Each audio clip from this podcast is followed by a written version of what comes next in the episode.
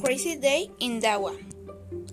When I was six years old, we went to Dawa with some friends, going to the river.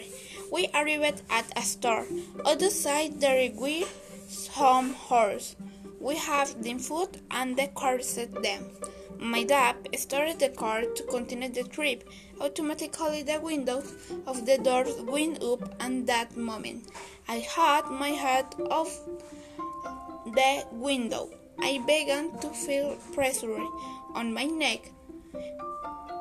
I was too scared that I began to scream. My dad managed to stop the glass.